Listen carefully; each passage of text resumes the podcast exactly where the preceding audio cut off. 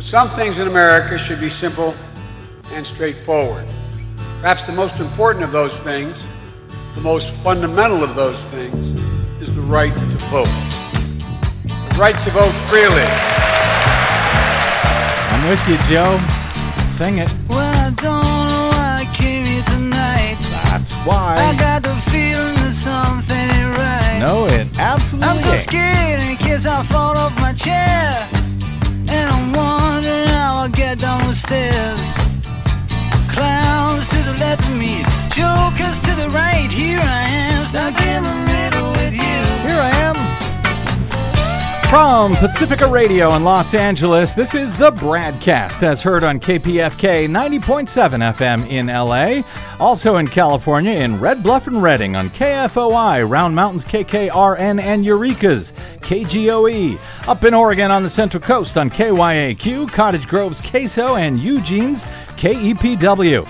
In Lancaster, Pennsylvania on WLRI, Maui, Hawaii's KAKU. In Columbus, Ohio on WGRN, Palenville, New York's WLPP. Rochester, New York's WRFZ. Down in New Orleans on WHIV, out in Gallup, New Mexico on KNIZ.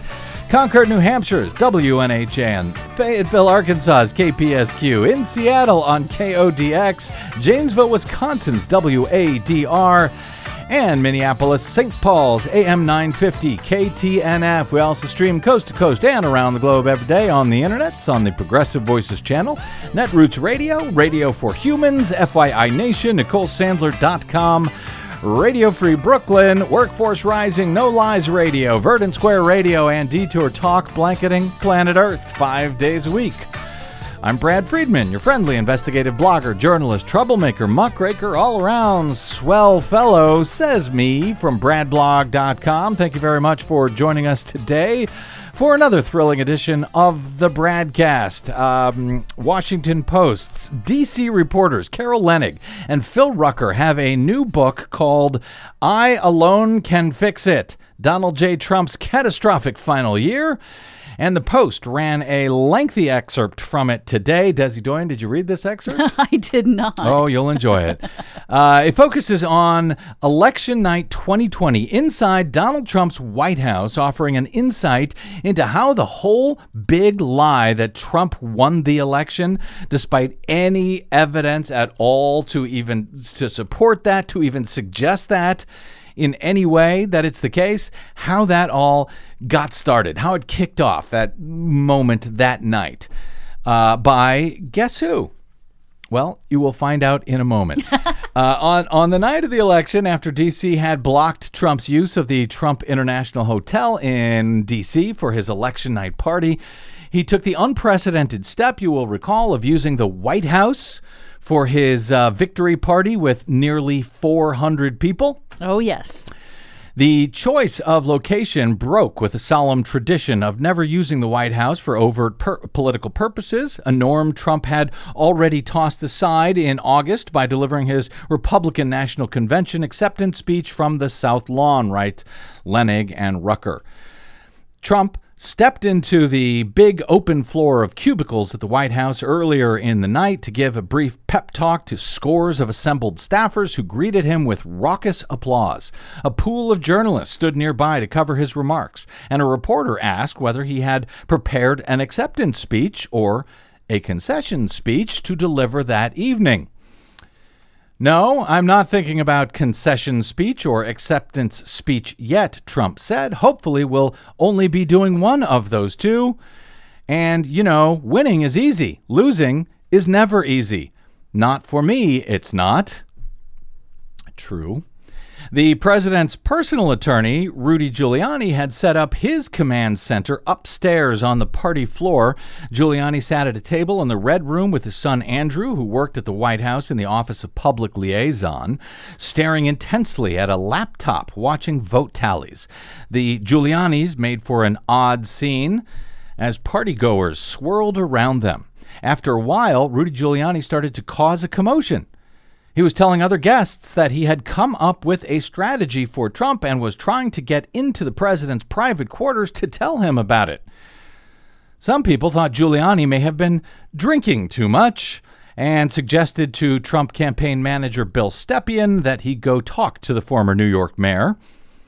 Stepien, White House Chief of Staff Mark Meadows, and Trump advisor Jason Miller took Giuliani down to a room just off the map room to hear him out. Giuliani went state by state asking Stepien, Meadows, and Miller what they were seeing and what their plan was. What's happening in Michigan? Giuliani asked. They said it was too early to tell. Votes were still being counted and they couldn't say. Just say we won, Giuliani told them. Same thing in, in Pennsylvania. Just say we won Pennsylvania, Giuliani said. Giuliani's grand plan was to just say Trump won, state after state, based on nothing. Stepien, Miller, and Meadows thought his argument was both incoherent and irresponsible. We can't do that, Meadows said, raising his voice. We can't. Well, later in this excerpt, they describe at 11:20 p.m. on Fox News, uh, which had just called Arizona for Biden, the first news outlet to do so. Trump, who had been watching Fox, was livid. He could not fathom that the conservative news network that he had long considered an extension of his campaign was the first news organization to call Arizona for Biden. What the F is Fox doing? Trump screamed although he didn't use the word F. Then he barked orders to his son in law, Jared Kushner call Rupert, call James and Lachlan. And to Jason Miller, get Sammon, get Hemmer. They've got to reverse this. The president was referring to Fox owner Rupert Murdoch and his sons, James and Lachlan, as well as uh, Fox News anchor Bill Hemmer and Bill Sammon, a top news exec at Fox. Trump's tirade continued. What the F? he bellowed. What the F are these guys doing?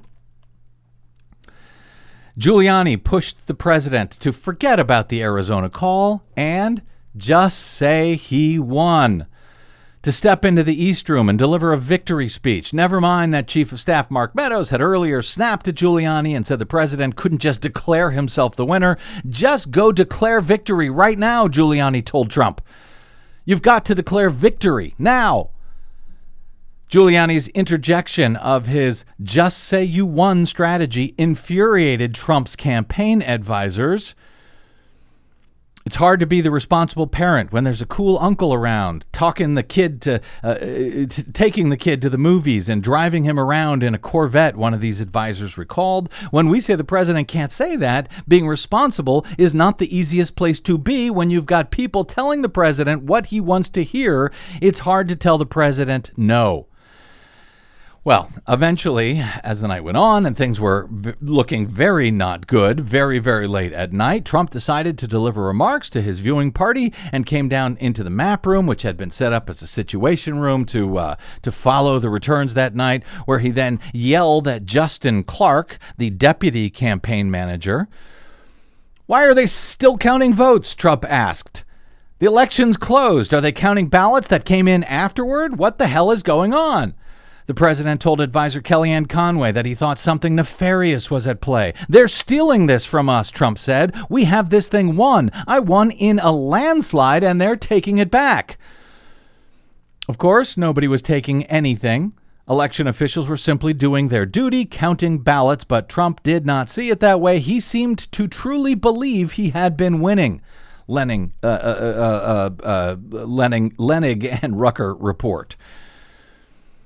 Of course, uh, he seemed to truly believe it. His son, Eric Trump, who the night before had predicted to friends that his father would win with 322 electoral college votes, flipped out in the map room. The election is being stolen, the president's 36 year old son said. Why are these votes? Where are these votes coming from? How is this legit?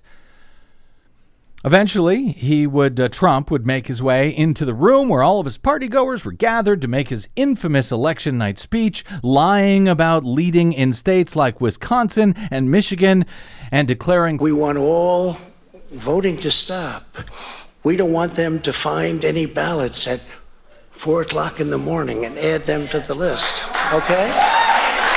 It's it's a very sad it's a very sad moment. To me, this is a very sad moment. And we will win this. And we, as far as I'm concerned, we already have won it. So I just want to thank you. Leonnig and Rucker say this was an extraordinary accusation for any political candidate to make about an, any election, much less for a sitting president to make about the country's most consequential election. Trump was telling the 74 million people who voted for him not to trust the results.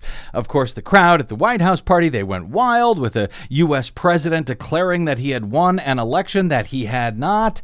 And as you know, Giuliani's just say we won advice that ended up winning the day. And U.S. democracy has been fighting to overcome that big lie with actual truth ever since. So far, it remains unclear if truth or the big lie will end up winning the day. Uh, so far, the big lie is doing pretty well, and it's being used by Republicans now all over the country to adopt new voter suppression laws on the state level to prevent early voting, absentee voting, and other expansions of the franchise that allowed more legal American voters to cast their legal votes in 2020 than ever before. Even more alarming, as far as I'm concerned, are the new provisions that are being adopted in these bills that would allow partisan officials to change, to reverse, to overturn legitimate election results for virtually any reason that they see fit you know, we can overcome maybe these restrictions on voting, but if you give the right to the, uh, you know, these partisan officials to say, nah, we think it just, we think it goes the other way. We think we want to give it to Trump. We think we want to give it to the Republican, no matter what the results say. If you do that, that makes things very, very difficult and very, very dark in this country. And of course, they're also including provisions in these bills to threaten election officials with fines if they do not play along. President Joe Biden, during an impassioned speech in Philadelphia on Tuesday, spoke to many of those concerns and the fight of passing federal legislation, H.R. 1, the For the People Act, and the John Lewis Voting Rights Advancement Act, to counteract, at least in part, what he described as the worst attack on American democracy since the Civil War. Frankly, his speech uh, on Tuesday sounded a whole lot like any one of my own rants on this very show. yes, it did. Uh, over the past several months. So I, I want to play that speech in full today if I can, uh, since you're most likely going to only hear short sound bites of it elsewhere. But Biden's remarks come as Democrats at the state level in Texas today are quite literally doing everything possible to prevent the passage of a massive voter suppression bill in the Lone Star State. In the story that uh, broke just before airtime, uh, uh, before yesterday's broadcast, uh, as the Dallas Morning News then picks up the story today, and yet another surprise flex of their limited power, Texas House Democrats left the state en masse on Monday to block debate on a contentious GOP backed election bill. Democrats boarded planes to Washington, D.C., with plans to lobby Congress for federal voting rights legislation instead of returning to Austin to complete a 30 day special session of the legislature called by Republican Governor Greg Abbott largely to pass this bill to suppress the vote, to restrict voting, after Democrats had walked out on the last day of the regular legislative session back in May, denying Republicans a quorum to pass their voter suppression bill at the time. Their decision to leave the state on Monday, where they are now out of reach of state law enforcement officials who could otherwise arrest them and drag them back by force to the Capitol under state law, that decision effectively now halts work in the Republican led chamber and kills the elections legislation for now, according to the Dallas Morning News. Democratic leaders of the House said in a joint statement this is the Texas House. Quote, We are now taking the fight to our nation's capital. We are living on borrowed time in Texas, they said. It's the second time this year that House Democrats took dramatic action to stop Republicans who control both chambers of the state legislature from advancing their priority election bills. With a majority of the 67 Democrats gone, the House will now not have enough members to pass bills. The state constitution requires two thirds of the 150 members, or a quorum, to be present to conduct any business at all. The remarkable move was cheered on by Washington Democrats, including Vice President Kamala Harris. She called the uh, lawmakers, quote, uh, she cited the lawmakers, uh, quote, extraordinary courage, which now thrusts the Texas minority party back into the national spotlight as partisan battles over voting rights rage across the nation. But the paper notes the minority's part the minority party's power is limited. Abbott can call unlimited special sessions, and members can only stay away for so long. And don't forget, in Texas, the legislature only meets for a few months in a regular session once every two years. Yeah, and they have regular jobs. They don't get paid. Well, I actually I think they do get paid, but not Yes. very much. Right, not enough to live on. Correct. Their regular jobs is what, you know, they need to be in the state for. Well, they can't do that if they're doing special sessions. And remember, eh, they can keep calling. Abbott can keep calling these uh, special legislation, uh, special legislative sessions one after another. So this is among the reasons why the state Democrats decided to go to D.C., where they would be out of reach of Texas authorities, but also where they could lobby Congress, specifically the U.S. Senate, to do whatever needed to be done to reform the Senate filibuster to pass the For the People Act and maybe even the John Lewis Voting Rights Advancement Act in order to protect our democracy, which is now fully under attack in a way that I do not believe it has ever been in this country, at least not since the Civil War. In a television interview on Monday, Abbott said that he would be uh, willing to keep calling special sessions, quote, all the way up until uh, until the election next year. He offered harsh words for the Democrats. He said, quote, as soon as they come back to the state of Texas, they will be arrested. They will be cabined inside the Texas Capitol until they get their job done. Republican leaders who named, quote, election integrity a top priority this year broadly criticized the Democrats as abandoning their duties. Well, A, restricting the right to vote is the opposite of election integrity. And B, they are not abandoning their duties, they are carrying them out. They are protecting democracy. That is their duty. They are not undermining it. And all fans of democracy and opponents of autocracy and fascism of any party should be holding these Democrats up today as heroes. State Rep Jessica Gonzalez of Dallas pushed back on the contention that Democrats are avoiding their responsibilities. She said, "We are doing our jobs." She told the morning news uh, while taking while waiting to take off to D.C. in one of two chartered planes around 3 p.m. on Monday, paid for, by the way, by the state's House Democratic Caucus. She said, "We're going to be taking uh, talking to Congress. We're advocating for the rights of Texans for their right to vote. This," she said, "is the fight of our lives." A couple dozen advocates showed up at the airport to support the walkout. One said Democrats had no choice after Republican lawmakers advanced the voting bills after overnight debates over the weekend, one of which began on Saturday morning, but did not allow any of the hundreds of public speakers who showed up to speak against the bill. They didn't hear any of them until after midnight on Sunday morning, before the measure was jammed through ultimately on a party line vote in both the House and the Senate committees in advance of a floor vote, which has been prevented, at least in the House, at least for now. That, despite the overwhelming opposition from the public, including more than 400 members of the public out of about 480 who showed up to speak, who opposed the bill that House Republicans passed anyway in the wee hours of the morning. It's really democracy at stake, said uh, one of those folks who showed up at the airport, uh, someone from the Texas Freedom Network, clutching a sign that read, Thanks, Dems. Democrats arrived at Dulles International Airport in D.C. after 8 p.m. and held a news conference that previewed the case that they said they planned to make this week on Capitol Hill. State Rep Jasmine Crockett of Dallas told the news that legislators would lobby lawmakers and the president in D.C. to advance the For the People Act. The sweeping legislation aims to overhaul campaign finance rules, set national standards for how elections are run trumping 19 state laws that now restrict voting by mail and forcing states to accept a sworn statement in lieu of the IDs required by 27 states, including Texas. Hopefully, we can get to the point where we are even able to have a sit down with the president. Said Crockett, we can really impress upon him and make our pleas that this is serious.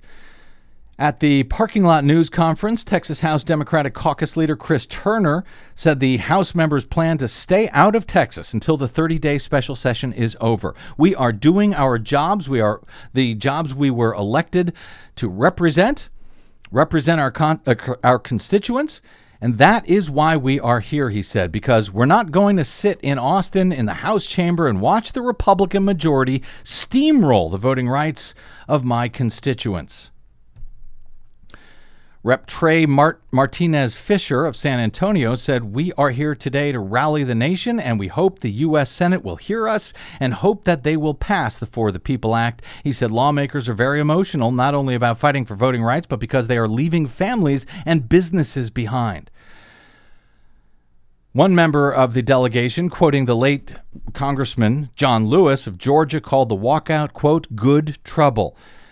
After their remarks, they sang, We Shall Overcome. Now, I've been fighting for nearly 20 years at bradblog.com and here on the BradCast to defend and shore up democracy any way that I could. This is, I gotta say, the first moment in all of those years that I feel like we are really at a point where the fight is now about actually saving democracy entirely for future generations. The Texas state Democrats have not yet, at least to my knowledge, spoken to the president about their fight. Joe Biden was in Philadelphia on Tuesday carrying out that fight himself. His remarks on the need to save democracy itself are next on the BradCast in full because this is the fight of all of our lives as far as I'm concerned. I'm Brad Friedman. Don't touch that dial.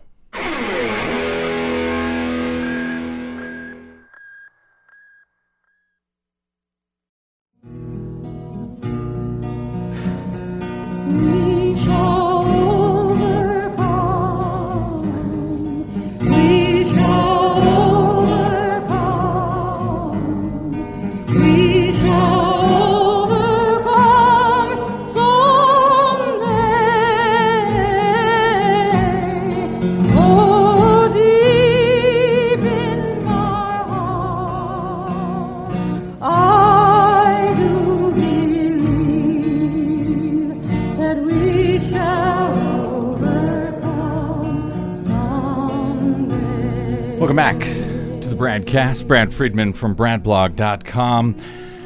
I received an email uh, today via Bradcast at BradBlog.com from listener Ron C., who said, quote, I'm puzzled and a little surprised that you and other lefties are saying with emphasis on the word that Texas Democratic legislators are fleeing parroting so many news outlets and ostensibly framing it as an act of fear or panic.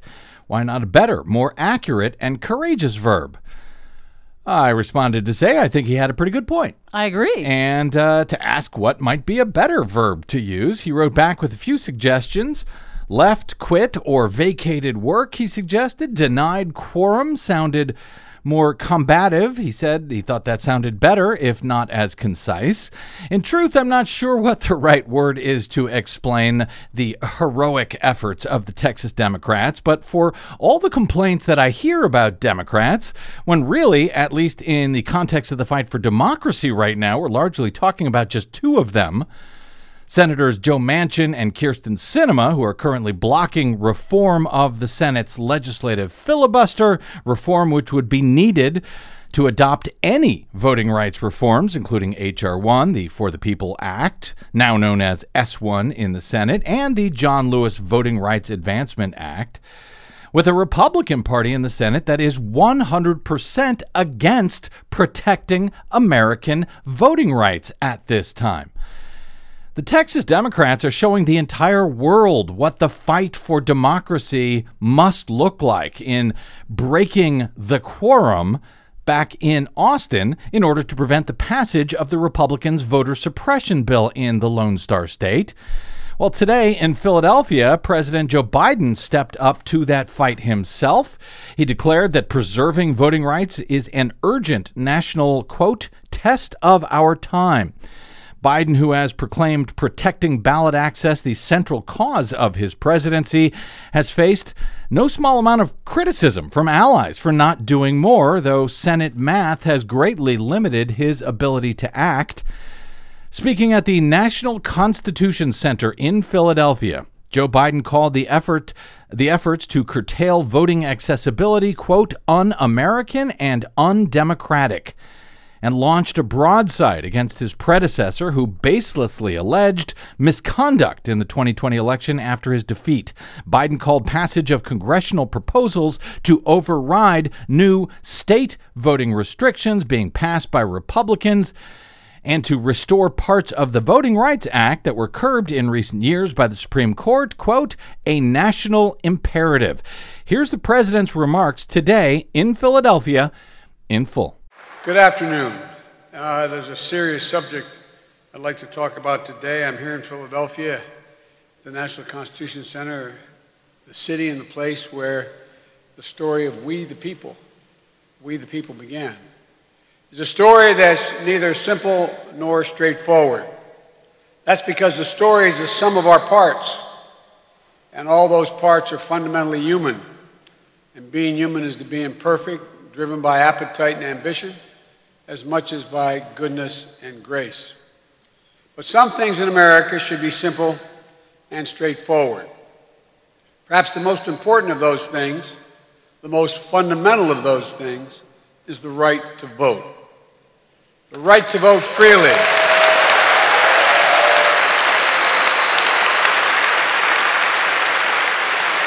The right to vote freely, the right, the right to vote fairly, the right to have your vote counted.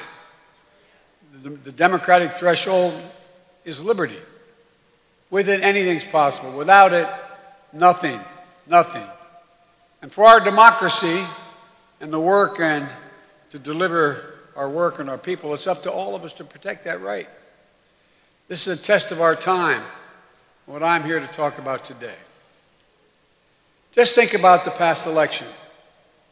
A 102 year old woman in Arkansas who voted for the first time on the very spot she once picked cotton. A 94 year old woman in Michigan voted early and in person in her 70, 72nd consecutive election. You know what she said? She said this election was, quote, the most important vote that we ever had. The daughter who voted in memory of her dad, who died of COVID 19, so others wouldn't have the experience of pain and darkness and loss that she was going through.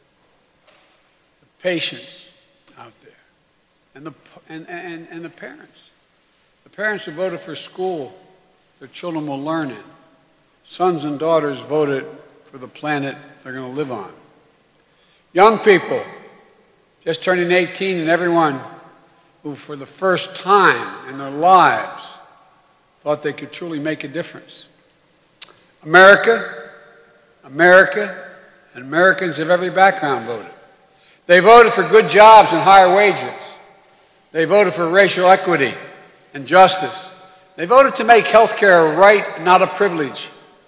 And the reason that Americans went to vote and the lengths they went to vote, to be able to vote this past election, were absolutely extraordinary. In fact, the fact that so many election officials across the country made it easier and safer for them to be able to vote in the middle of a pandemic is remarkable. As a result, in 2020, more people voted in America than ever, ever in the history of America in the middle of a once in a century pandemic.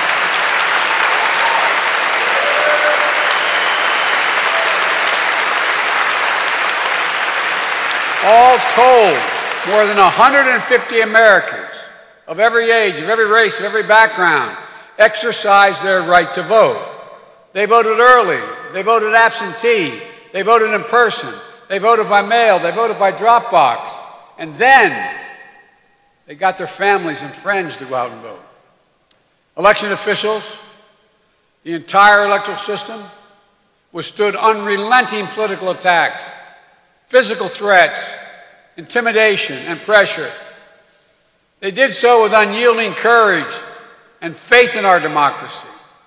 With recount after recount after recount, court case after court case, the 2020 election was the most scrutinized election ever in American history. Challenge after challenge brought to local, state, and election officials, state legislatures, state and federal courts, even to the United States Supreme Court not once but twice. More than 80 judges, including those appointed by my predecessor, heard the arguments. In every case, neither cause nor evidence was found to undermine the national achievement of administering the historic election in the face of such extraordinary challenges. Audits, recounts were conducted. In Arizona and Wisconsin, in Georgia, it was recounted three times. It's clear. For those who challenge the results and question the integrity of the, the election, no other election has ever been held under such scrutiny and such high standards. The big lie is just that a big lie.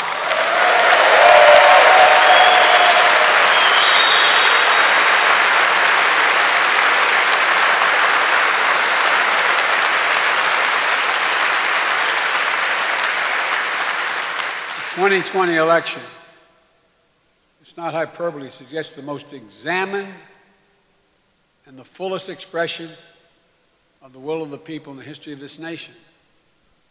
This should be celebrated. An example of America at its best. But instead, we continue to see an example of human nature at its worst, something darker and more sinister. In America, if you lose, you accept the results. You follow the Constitution. You try again. You don't call facts fake and then try to bring down the American experiment just because you're unhappy. That's not statesmanship.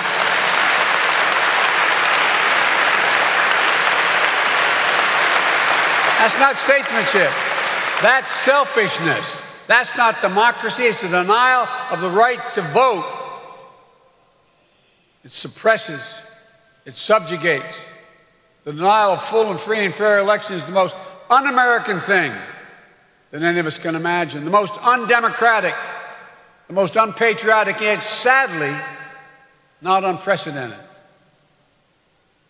From denying enslaved people full citizenship until the 13th, 14th, and 15th Amendments after the Civil War, to denying women the right to vote until the 19th Amendment 100 years ago, to poll taxes and literacy tests and the Ku Klux Klan campaigns of violence and terror that lasted into the 50s and 60s to the Supreme Court decision in 2013, and then again just two weeks ago, a decision that weakened the landmark Voting Rights Act, to the willful attacks, election attacks in 2020, and then to a whole other level of threat the violence and the deadly insurrection on the Capitol on January 6th. I just got back from Europe, speaking to the G7 and the NATO. They wonder, not a joke, they wonder, Gov. They ask me, is it going to be okay? The citadel of democracy in the world, is it going to be okay? Time and again, we've weathered threats to the right to vote in free and fair elections. And each time we found a way to overcome. And that's what we must do today. Vice President Harris and I have spent our careers doing this work. And I've asked her to lead, to bring people together to protect the right to vote and our democracy. And it starts with continuing the fight to pass H.R. 1, the For the People Act.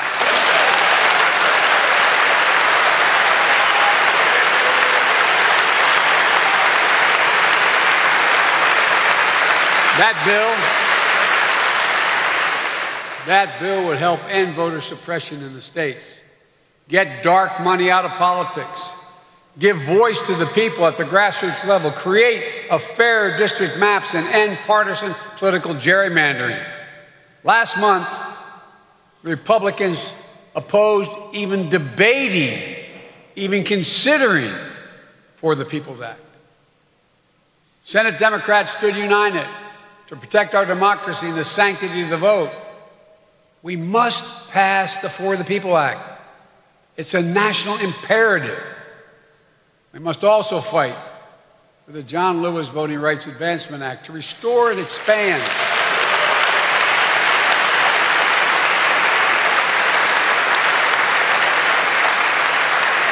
Restore and expand voting protections prevent voter suppression. All the congresswomen and men here, there's a bunch of you.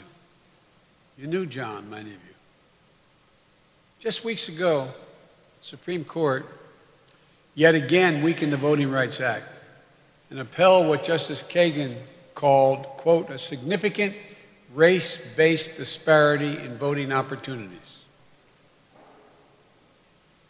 The court's decision, as harmful as it is, does not limit the Congress's ability to repair the damage done. That's the important point. It puts the burden back on Congress to restore the Voting Rights Act to its intended strength.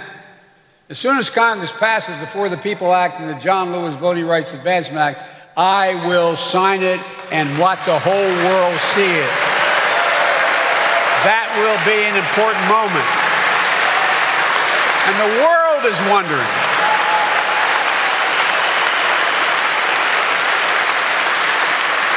The wondering.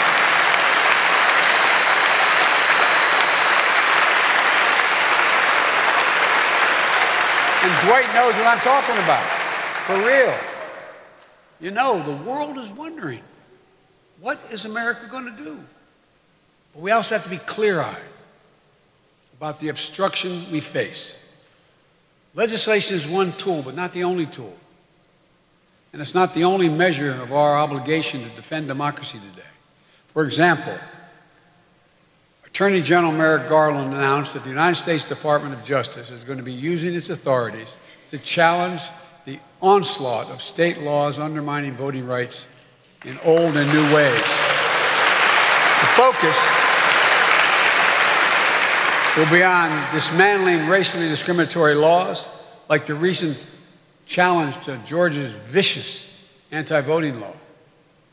The Department of Justice will do so with a voting rights division that my request is doubling its size and enforcement staff. Civil rights groups, civil rights groups and other organizations have announced their plans to stay vigilant and challenge these odious laws in the courts. In Texas, for example, Republican led state legislature wants to allow partisan poll watchers to intimidate voters and imperil and, and impartial uh, poll workers. They want voters to dive further and be able to be in a position where they wonder who's watching them and intimidating them, to wait longer to vote, to drive a hell of a lot long, excuse me, a long way to get to vote. They want to make it so hard and inconvenient that they hope people don't vote at all. That's what this is about. This year alone, 17 states have enacted, not just proposed, but enacted 28 new laws to make it harder for Americans to vote. Not to mention, and catch this, nearly 400 additional bills Republican members of the state legislatures are trying to pass. The 21st century Jim Crow assault is real. It's unrelenting. And we're going to challenge it vigorously. While, while this broad assault against voting rights is not unprecedented, it's taking on a new and literally pernicious forms. It's no longer just about who gets to vote or making it easier for eligible voters to vote. It's about who gets to count the vote. Who gets to count whether or not your vote counted at all? It's about moving from independent election administrators who work for the people to polarized state legislatures and partisan actors who work for political parties. To me, this is simple. This is election subversion. It's the most dangerous threat to voting and the integrity of free and fair elections in our history. Never before have they decided who gets to count. Count. What votes count. Some, some state legislators want to make it harder for you to vote. And if you vote, they want to be able to tell you your vote doesn't count for any reason they make up. They want the ability to reject the final count and ignore the will of the people if their preferred candidate loses. And they're trying, not only targeting people of color, they're targeting voters of all races and backgrounds. It's with a simple target who did not vote for them? That's the target. It's unconscionable. I mean, really, it's hard to. It's, it's hard to declare just how critical this is. It's simply unconscionable. We've got to shore up our election system and address the threats to election subversion, not just from abroad, which I spent time with Putin talking about, but from home. From home. We must ask those who represent us at the federal, state, and local levels will you deny the will of the people? Will you ignore their voices? We have to ask are you on the side of truth or lies, fact or fiction, justice or injustice, democracy or autocracy? That's what it's coming down to. Which brings me perhaps the most important thing we have to do. We have to forge a coalition of Americans of every background and political party the advocates, the students, the faith leaders, the labor leaders, the business executives, and raise the urgency of this moment. Because as much as people know they're screwing around with the election process, I don't think that most people think this is about who gets to count what vote counts. Literally, not figuratively. You vote for certain electors to vote for somebody for president. State legislature comes along under their proposal, and they say, no, we don't like those electors. We're going to appoint other electors. We're going to vote for the other guy or other woman. Because here's the deal. In 2020, democracy was put to a test. First by the pandemic, then by a desperate attempt to deny the reality and the results of the election, and then by violent and deadly insurrection on the Capitol the citadel of our democracy. I've been around a long time in public life. I thought I've seen it all, or most of it all. But I never thought I'd see that for real. And in spite of what you see on television, and you saw it, you have senators saying it was just a day at the Capitol. Just people visiting the Capitol. Folks, but we met the test because of the extraordinary courage of election officials, many of them Republicans, our court system, and those brave Capitol police officers. Because of them, democracy held. Look how close it came. I mean, for real, how close it came.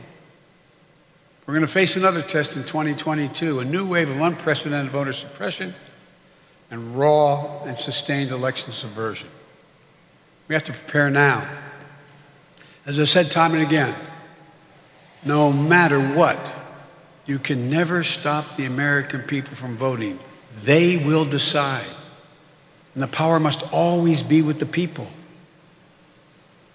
That's why, just like we did in 2020, we have to prepare for 2022. We'll engage in an all out effort to educate voters about the changing laws, register them to vote, and then get the vote out. We'll encourage people to run for office themselves at every level. We'll be asking my Republican friends in Congress and states and cities and counties to stand up for God's sake and help prevent this concerted effort to undermine our election and the sacred right to vote. Have you no shame? Whether it's stopping foreign interference in our elections or the spread of disinformation from within, we have to work together. Vice President Harris and I will be making it clear that there's real peril in making raw power rather than the idea of liberty the centerpiece of the common life. Founders understood this. The women of Seneca Falls understood this. The brave, heroic foot soldiers of the civil rights movement understood this. So must we. This isn't about Democrats or Republicans. It's literally about who we are as Americans. It's that basic. It's about the kind of country we want today, the kind of country we want for our children and grandchildren tomorrow. And quite frankly, the whole world is watching. Folks,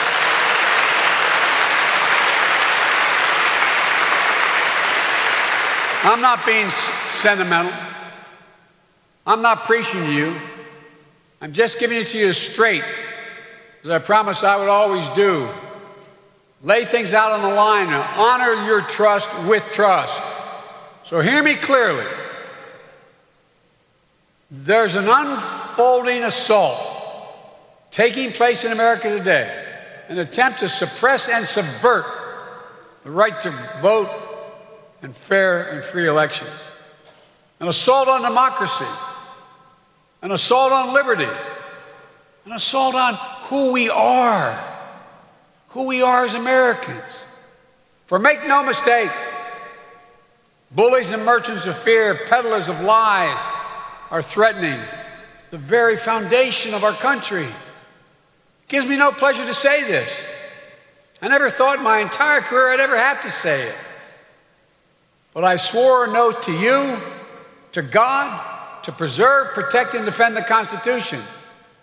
And that's an oath that forms a sacred trust to defend America against all threats, both foreign and domestic.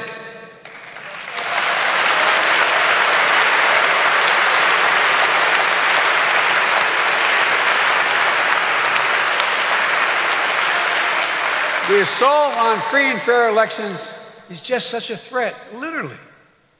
I've said it before. We're facing the most significant test of our democracy since the Civil War. That's not hyperbole. Since the Civil War. The Confederates back then never breached the Capitol as insurrectionists did on January the 6th. I'm not saying this to alarm you. I'm saying this because you should be alarmed. I'm also saying this there's good news. It doesn't have to be this way. It doesn't have to be, for real. We have the means, we just need the will. The will to save and strengthen our democracy. We did in 20, we did in the 2020. The battle for the soul of America, in that battle, the people voted. Democracy prevailed. Our Constitution held.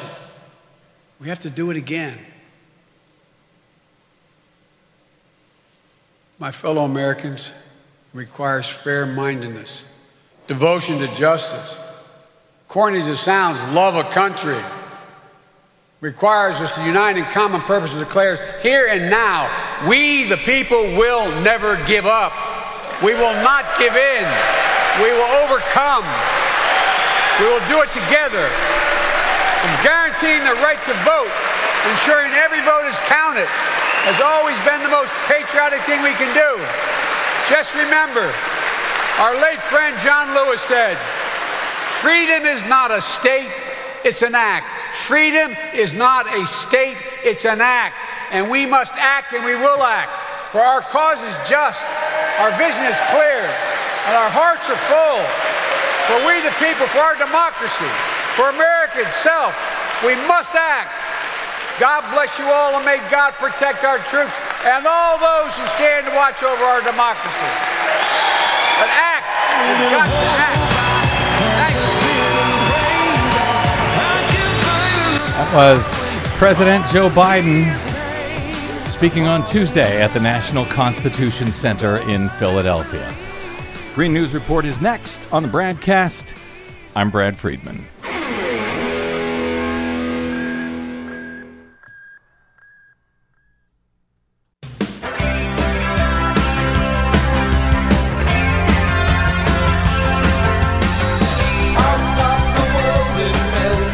I don't know if uh, listeners are encouraged or not from listening to Joe Biden's remarks there in Philadelphia. Yeah. I was uh, glad to hear him say it, and like I said, it sounded a hell of a lot like any number of rants you might have heard from me on this show over the past uh, month or so. So I wanted to play that there in full. But if you weren't encouraged, never fear, because now it's time for the Green News Report, which is always nothing but not so much today. Maybe not. Uh, anyway, apologies in, in advance for our latest Green News Report. Historic heat fueling wildfires in Oregon, threatening power lines and the Golden State's ability to import electricity. Western electric grid tested by wildfires and third extreme heat wave in a month. This is jaw dropping. Those are the effects of climate change. California Governor Gavin Newsom expands state drought emergency. June 2021, the hottest June ever recorded in U.S. history.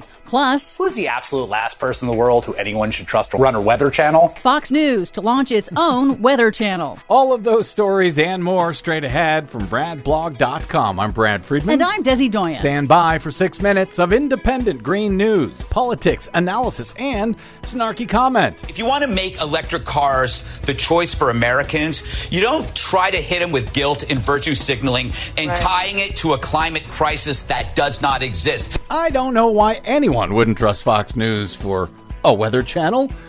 This is your Green News Report.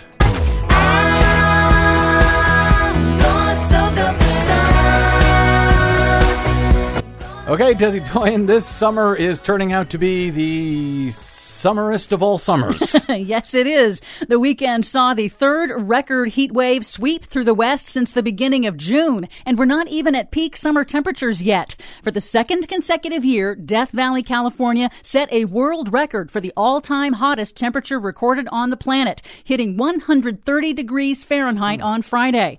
If confirmed, it would be the hottest reliably measured temperature in world history. Why do you say reliable? Well, because the previous temperature was back in 1913, Ah. and it's not necessarily reliable. Thermometers weren't so good in 1913. Death Valley also set a new record for the hottest overnight temperature in North America, just under 108 degrees. That's the second hottest overnight temperature in world history. Climate scientists say the observed increase in overnight temperatures is a clear signal of man made global warming. And it's not just the U.S. Europe and Scandinavia also saw record heat. A Norwegian town way above the Arctic Circle hit 93 degrees Fahrenheit, the highest temperature ever recorded at that latitude. Wow. NOAA announced that June 2021 globally was the fourth hottest June on record since record keeping began in the 1880s, but also said, not surprisingly, it was the hottest June on record for North America. NOAA also says that so far in 2021, the nation has been hit by $8 billion weather disasters. That's disasters causing economic losses of more than a billion dollars each, with the Texas freeze and blackout earlier this year leading the pack as the most costly. And we haven't even gotten to the peak of the Atlantic hurricane season yet. Nope. This latest round of extreme heat and drought is pressuring every point of the West's electric grid and sparked enormous new wildfires that are currently burning nearly 800,000 acres in 12 states. Californians have been asked to conserve electricity after a fast growing wildfire in Oregon knocked out a high voltage transmission line that delivers a huge chunk of power to the state. The Federal Bureau of Reclamation announced that widespread drought conditions in the West are driving water levels at the Colorado River's two main reservoirs toward catastrophically low levels at a much faster pace than they projected just three months ago. The agency warns that Lake Mead near Las Vegas is likely to crash to catastrophically low levels within the next four years, triggering painful mandatory water cuts to Arizona and Nevada. Water levels in critical California reservoirs are already so low that some of the state's hydroelectric dams are on the verge of shutting down within months for the first time in their history. California's Democratic Governor Gavin Newsom has issued a water conservation order asking all residents, businesses, and farms to voluntarily cut water use by 15%. In a press conference last week, Newsom cited accelerating climate change as he expanded a drought state of emergency to encompass 50 of the state's 58 counties. This is jaw dropping. Those are the effects of climate change. It's here, it's real, it's human induced. The impacts, the acute impacts, are happening decades before even the scientists had predicted. But not decades before you had predicted, Desi Doyen. In accountability news, the European Commission has fined the Volkswagen Group and BMW $1 billion for colluding with automaker Daimler to hold back, literally to keep secret, the development of technology that could have reduced harmful emissions from their vehicles. Really? Finally, as the American public's hunger for reliable information about climate change and extreme weather is growing, Fox News, famous for pushing disinformation about the climate crisis, has announced it is launching a 24 hour weather news channel later this year. Great. Climate and meteorology experts are worried that Fox will do to weather and climate reporting what they've already done to fact and reality based journalism, delivering propagandized weather. Harvard scientist Geoffrey Supran told The Guardian, quote, if Fox News Weather Channel perverts news about weather, anything like they've perverted news about climate and energy, then millions of Americans will be further misled about this crisis. And I would say that could have deadly consequences. Yeah, I'm sitting here thinking, what do you mean if? That's exactly what they will do. For much more on all of these stories and the ones we couldn't get to today, check out our website at greennews.bradblog.com. Find, follow, and share us planet-wide on the Facebooks and the Twitters at Green News Report. I'm Brad Friedman. And I'm Desi Doyen. And this has been your Green News Report.